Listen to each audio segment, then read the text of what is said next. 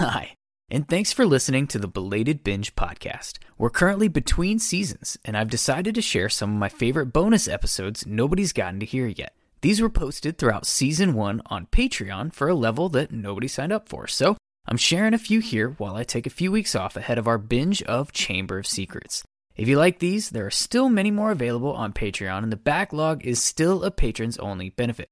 I'm also making a ton of updates to Patreon benefits for season two. In this one, I was joined by Sarah from First Year's podcast, and she shows her Slytherin pride and defends her house. And before we get into it, special announcement. I made an appearance this week on the Restricted Section podcast, talking Goblet of Fire, Chapter 35, Veritaserum. It was a ton of fun for me, and I'd love it if you'd go over and check it out on their feed, the Restricted Section podcast. The Belated Binge Podcast. Hi, and welcome to this bonus episode of the Belated Binge Podcast, where I am joined by Sarah from First Year's Pod, as promised in this week's episode uh, that you hopefully will have heard if you're listening to this. Thank you for your support of the show. It's literally how I'm able to keep the lights on, keep producer Jack fed, and keep the show going and hopefully growing. Um, so, Sarah, if for some ungod known reason that they would not have heard, please tell us who you are. um, I am Sarah, and I have a podcast called First Years, which is a spoiler free literary analysis deep dive into the Harry Potter series for adults that are reading it for the first time. Um, but established Harry Potter fans are more than welcome. Um, we do literary analysis, symbolism, mythology deep dives. Um, the only thing that really separates it is that we're spoiler free. um, so yeah, you can find us pretty much wherever you listen to podcasts. Um, first years. Cool. Thank you. That was a very great intro.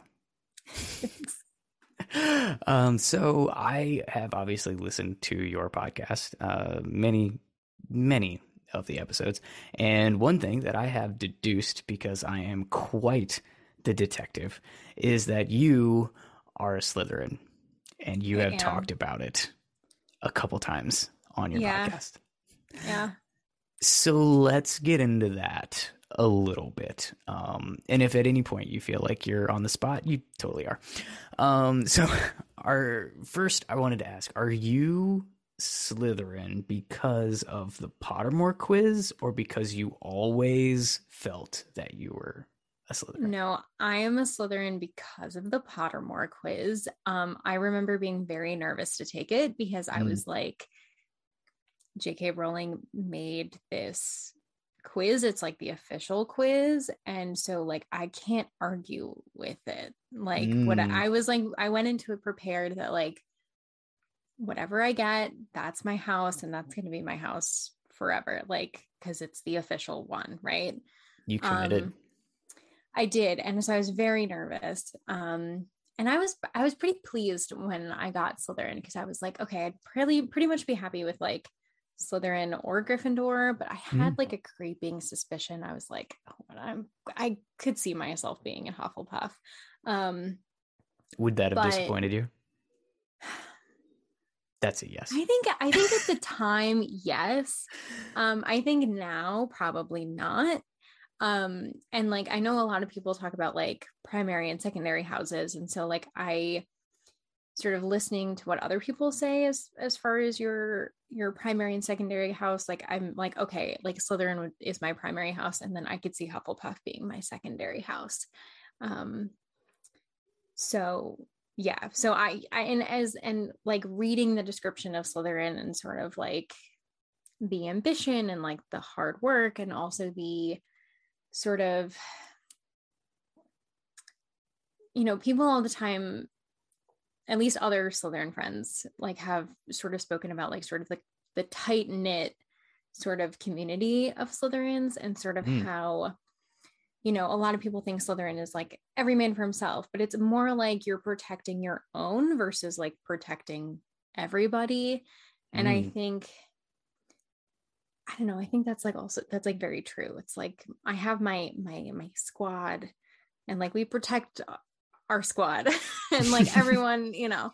Um while like you know, Gryffindors will like go out of their way to like you know, protect everybody except for Slytherins apparently.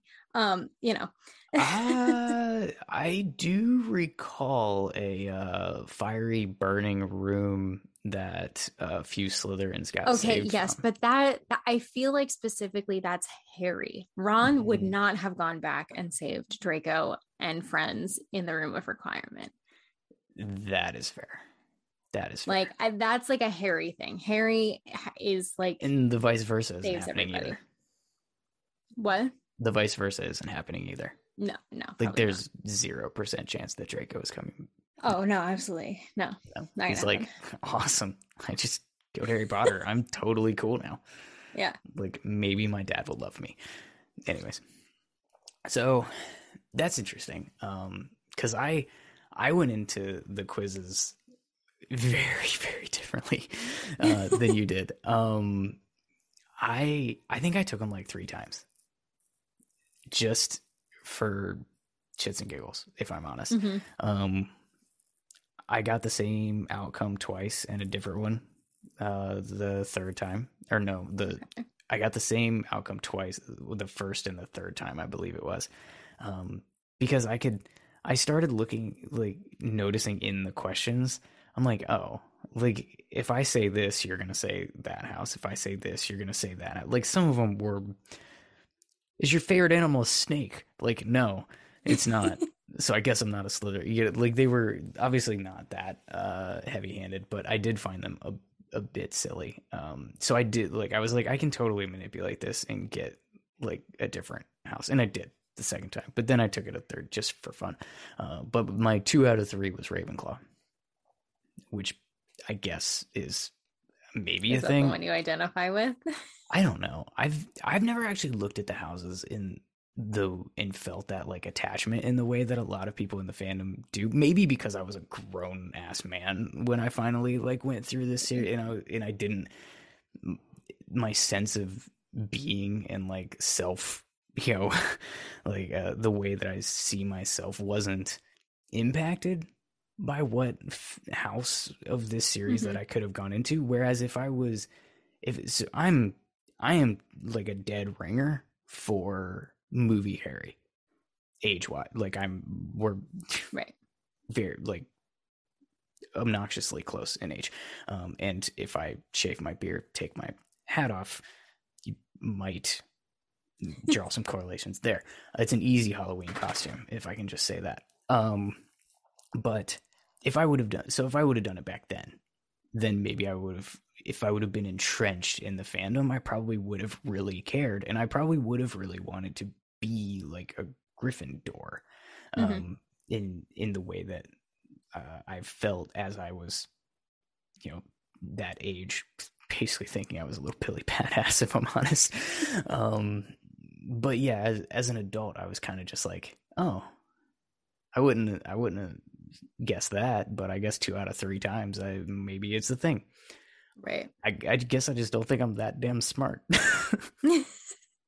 if I'm honest. Um, but I have no reason other like the Ravenclaw characters in the book don't do anything so egregious that I'm like that I was upset. I was just kind of like, mm-hmm. eh, all right, that's a thing.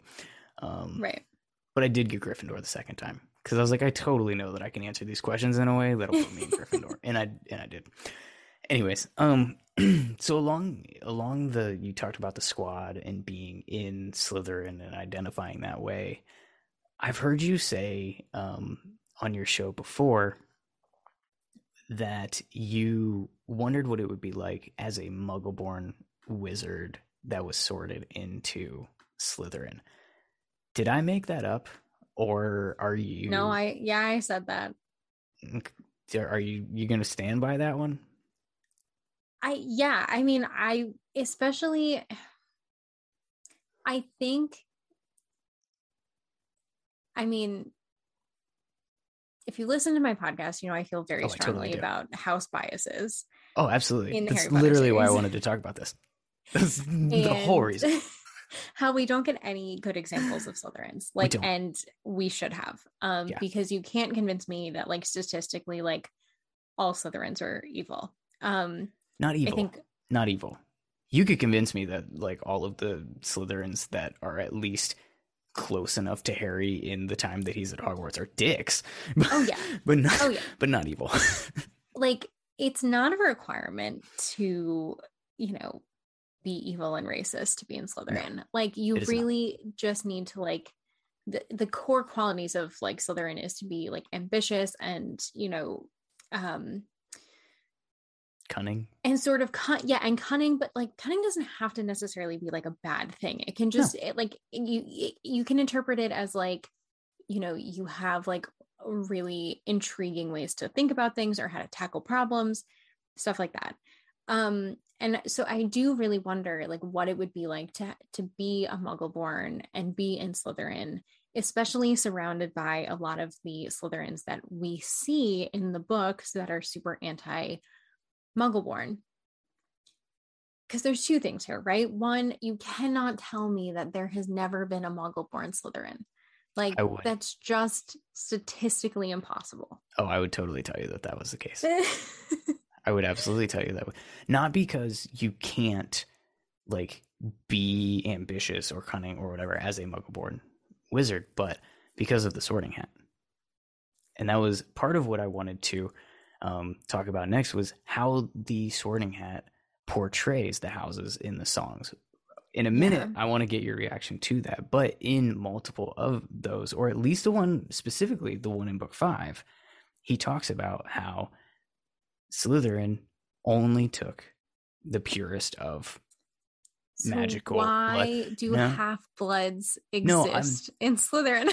no. I'm I'm with and you. Mm-hmm. and and why and why did the sorting hat almost put Harry in to Slytherin? well, Harry's a half blood himself. Harry But- is a half blood, but he spent his he's he's essentially a Muggleborn when he arrives Yeah. at Hogwarts. Yeah. So, well, actually, my so I went down this um actually on my latest uh foray into the podcasting world uh about Harry in the Sorting Hat chapter, and I think it's crap, honestly, that he was almost put into Slytherin. Um, because I think what the general, at least idea of it is, it was the like shard of Voldemort's soul within Harry that the hat was recognizing and almost putting into Slytherin. But I totally think that that's dumb, if I'm honest. Um, See, I went down like a whole thing about like how it doesn't work, but Mhm. we I do want to get to, but specifically the part where um and I think I can't remember which song it was. It might have even been this first book where he says that the founders needed a way to sort the students after they were gone. So they put some of their brains in me. Mm. So I think that the sorting hat has enough agency where it will like make some calls on its own, but it's not going to deviate so far from what the founders would have wanted and knowing that literally Salazar Slytherin put a process and like a plan in place to have a monster to kill any muggleborn that is in the castle when it was released. So I think that strong of a bias against them would have the sorting hat stop and say like I can't put a muggle born into Slytherin. There's a there's like not enough purebloods left in the world for me to literally just put only purebloods in Slytherin because you can also have purebloods in other houses. Like it's not a Mhm. thing, but I do think that the sorting hat would stop basically. And it's said in other things like he doesn't even want to be sorting you, or it doesn't want to be sorting. It has a male voice in the movie, so I guess that's what pops into my head. But it's totally an it. It's a hat. It's a freaking hat. Anyway, the hat says like it doesn't even want to be sorting people, but it has to. Yeah. And I think there are certain things in that criteria of the different houses that it just feels it has to do. And one of them is not putting a muggle born in Slytherin. I think okay, I do think that's a fair point. Um I just I think what what it comes down to is the is like if there was a muggle born in Slytherin Oof. because Slytherins are so like we protect our pack like would they protect that person like how do they navigate around people who aren't pure blood within their house even if we're just talking about half bloods right Yeah. and i think what it ultimately comes down to for me is that we don't have any good examples of slytherins We like don't. and Sl- i just Slughorn's feel supposed like to be the one, right? Like Yeah, like, supposed to be our quote unquote good Slytherin. It's like, yeah eh, and like kind of snape but like not really I and, like- Snape's on my list. We'll get there. and I mean, it's one of those things where I just feel like, you know, it, it, there has to be some Slytherins that are in Slytherin house that don't necessarily subscribe to the beliefs that Draco and Draco's quote Yeah. unquote friends do, right? I would agree with that. and I I think yes, I think I think Harry probably should have been in Slytherin and probably should have been that good example of like a good Slytherin. See, that's Um, really interesting to me because I do not see it. I just don't. Like I none of the quote unquote like uh house qualities do I see in Harry.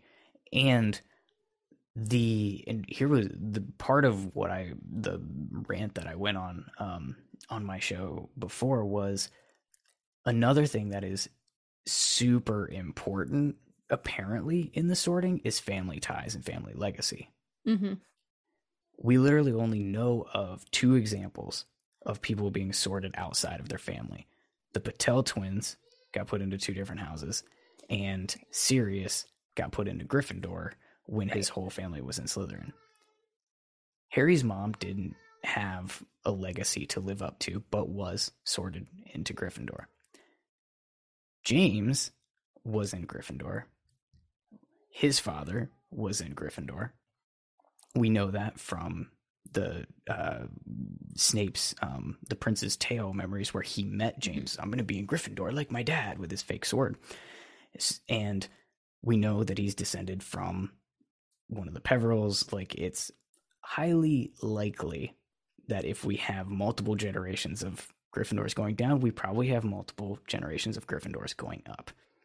Right.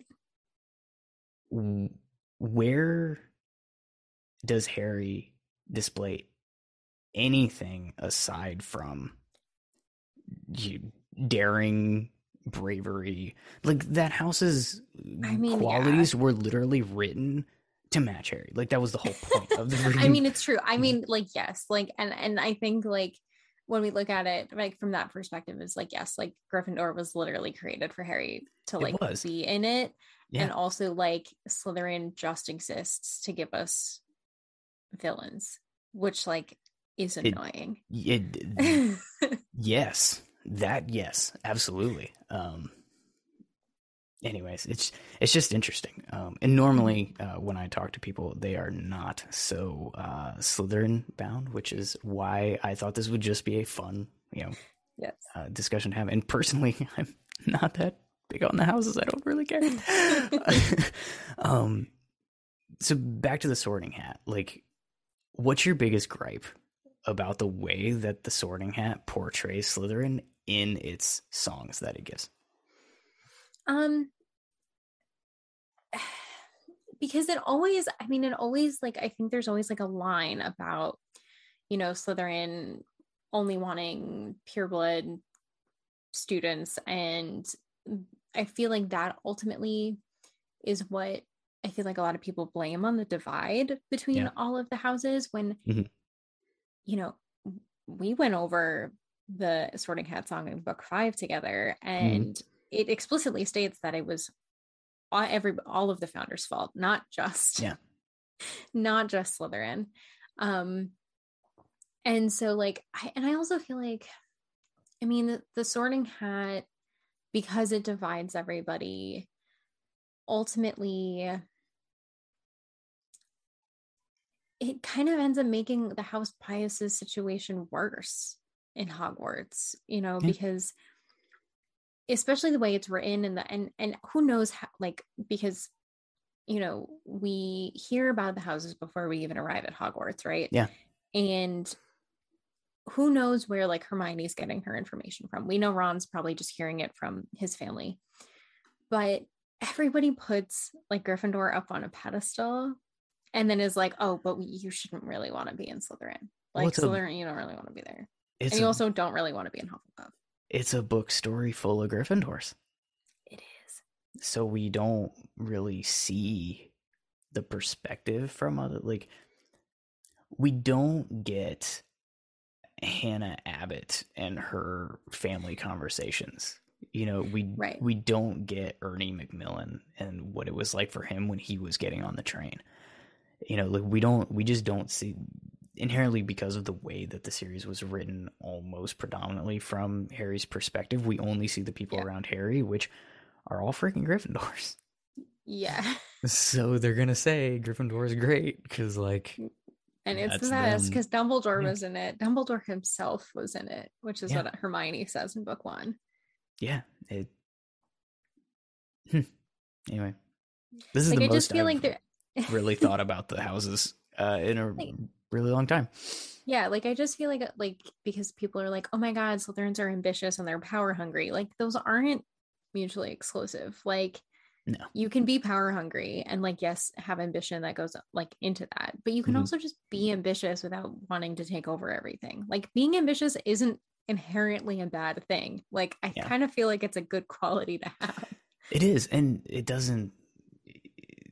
The whole house doesn't have to be stood up on bad qualities. You know, I I swear, and I think I heard this on your show, but it's it is interesting that the main defense that we have for um Slytherin house is often, yeah, but there were dicks in the other houses too. like we should have had we should have had something else to go off of. I mean, yeah, we should have. And we should have been you given know, when, something else. when you sort of a lot of like unsung heroes in Slytherin for this series, which I want to make a whole series about on TikTok because there's a lot of moving pieces in this series where the series would not have ended the way it did had it not been the, for the actions of some Slytherins. So, I'm here for that series. like, I'm here for that. it- you know, so it's like everyone wants to might even sort open TikTok for it. I might. like people want to shit on Slytherin. And like, yes, there's a very good reason to like shit on the Slytherins that are presented in the book because they're awful. I'm not excusing their behavior, but like not all Slytherins are gonna be like that. Like it's and we just never get it because J.K. Rowling just didn't think it was important enough for us to have like a good Slytherin. That's fair. And a great segue to two Slytherins that we have. First, Mhm. you have said that you love Draco. I do. Explain. I I love characters that have an arc and I there's there's something so intriguing about Draco's journey throughout Harry Potter. Um he is awful from Yeah. like the word go essentially. Yeah. Um, and I'm not excusing that behavior. Where I think it does get really interesting is sort of around book five, book six, where Draco starts to become more involved in the belief system of his family, right? But I don't think he really knows what he's getting himself into. Um, yes, Draco might like actually believe these things because he was raised in them, but like you know how like when you're like talking to people in like middle school and high school and like you're talking about politics and they're kind of just parroting what their parents have told Mhm. them like i think we're in a very sim- similar situation um, with draco where he's not really thinking about what he's saying or like the impact of it because he's just been told his whole life like yes we're better than everybody else and here's why um it gets really interesting in book five after lucius fails the mission to get the prophecy and ends up in prison and draco then becomes who Voldemort sets his eye on to get back at the Malfoys. And Draco is essentially forced into, well, we don't know. Um, if he was forced into getting the mark or if he was excited to get it. Who knows? But what's interesting to me about Draco is that he has a very similar arc to Regulus Black, and yet isn't quite as brave as Regulus. Because Draco has a very strong sense of self preservation, which I think is what a lot of Slytherins have, honestly. They do. And I think book six is a huge reality check for Draco, where all of a sudden he's realizing that everything he was told his entire life and everything he was trying to stand for all of a sudden isn't quite what he thought it was going to be. And things are very real all of a sudden. His dad's in jail. And now he has to do this monumental task that It's gonna kill if him. he fails, yes, will kill him and probably his entire family. Yeah. That's a lot of pressure for a 16 year old to have. And Draco tries his best and, you know, isn't isn't successful. And Dumbledore even like appeals to him like on the astronomy tower of like you don't have you like you don't have to do this. I can help you. Mhm. And Draco is so lost in that moment of you can't like no one can help me because I am so deep into this and I don't this isn't really what I what I wanted, right? Mm-hmm. You know, he's breaking down in the girls' bathroom Mhm. like where Moaning Myrtle is. And he has like I think Draco deserved a better redemption arc than he got. But he That has was literally my next of- question. Do you think he do you think he got redemption? I think he started to get redemption, but I think Then the story ended? yes. And I think the author didn't want to give Draco like as big of a, redemption as he deserved. Um, but he starts to get there, right? He covers for Harry in um, book seven when Harry's brought to the manor. Narcissa covers for Harry in the forest because I think the Malfoys start to realize where their priorities actually are, and it's with family, and they're going to keep each other safe. Mm. And we even see like this extra information that we don't get in the book. Draco ends up marrying somebody who's a little bit more progressive, um, who which is to the disappointment of his parents. So his parents aren't super like redeemed at the end of this series. Although I think Nor should they be. Right. Although I think we can't forget that if Narcissa hadn't covered for Harry, Harry would have died in the forest. Um, yeah, I I think with Narcissa specifically though, like with that one, I'm I heard or read it somewhere and I couldn't uh, agree with it more. I don't think is she wasn't doing that for Harry or for redemption. No. She was doing that because she thought that was the only way she was going to be able to get back into Hogwarts to try to find Draco. Yeah. and that was yes. her self-preservation you know her preservation Yeah. of family to get to Draco. she's like i don't give a shit about this kid like if he tells me draco is not alive Right, i'm then fuck it. telling voldemort yeah that he's alive right now and to try again kill this kid no, and I think that's totally fair. And I think that, you know, goes back into like sort of what the priorities are of the Malfoys at that part in the series.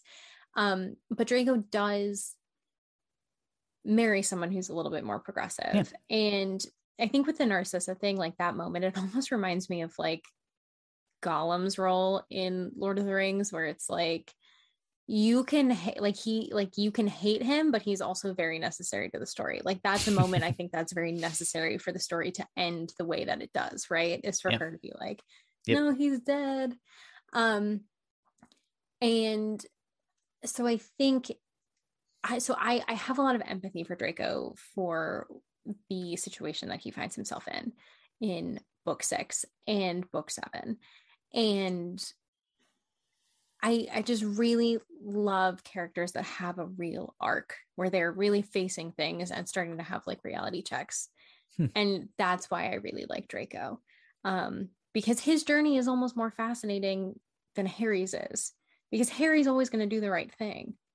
Like that's who Harry is, and that's sort of his arc. But Draco kind of has this like come to Jesus moment. Mm. Um, in book six, book six and seven.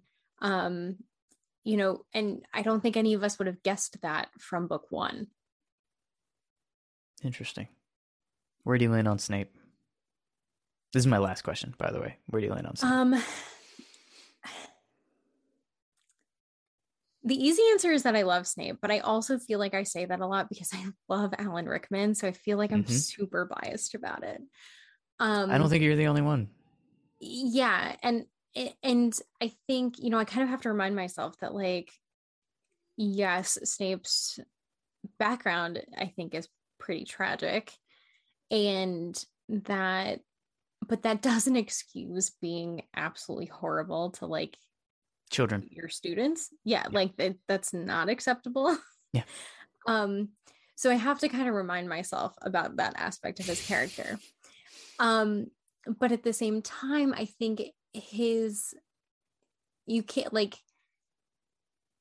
it's one of those things where it's like those two sides of him like exist at the same time. Like yes he like actively bullied children and that is horrible but he also pulled off this miraculous feat of lying to Voldemort for years and managed to be like the best spy between sides. Um, and I think that sort of points to having characters that aren't 100% good or 100% evil, like that those two sides can simultaneously exist Yeah. and make more complicated characters. Again, you know, like Gollum in Lord of the Rings, like you can't explicitly say like he's 100% evil or he's 100% good, but he's definitely necessary to the story. Like as much as we might love to hate him, you know. Um so yeah, so I think he he's a very integral part to the story and to how it played out. Um I mean, he kind of like kickstarts the entire series, really, like by telling Voldemort about the prophecy. Like that's Mhm. what starts the entire thing. It does. Um, so he kind of has his hand in all of the plot points, which I think is makes him a very important character. Um, even though he does things that aren't good or acceptable a lot of the time. well said. That's Thank it. you. That's all I had. I appreciate you doing this. This was a lot of fun. Yeah, it's super fun.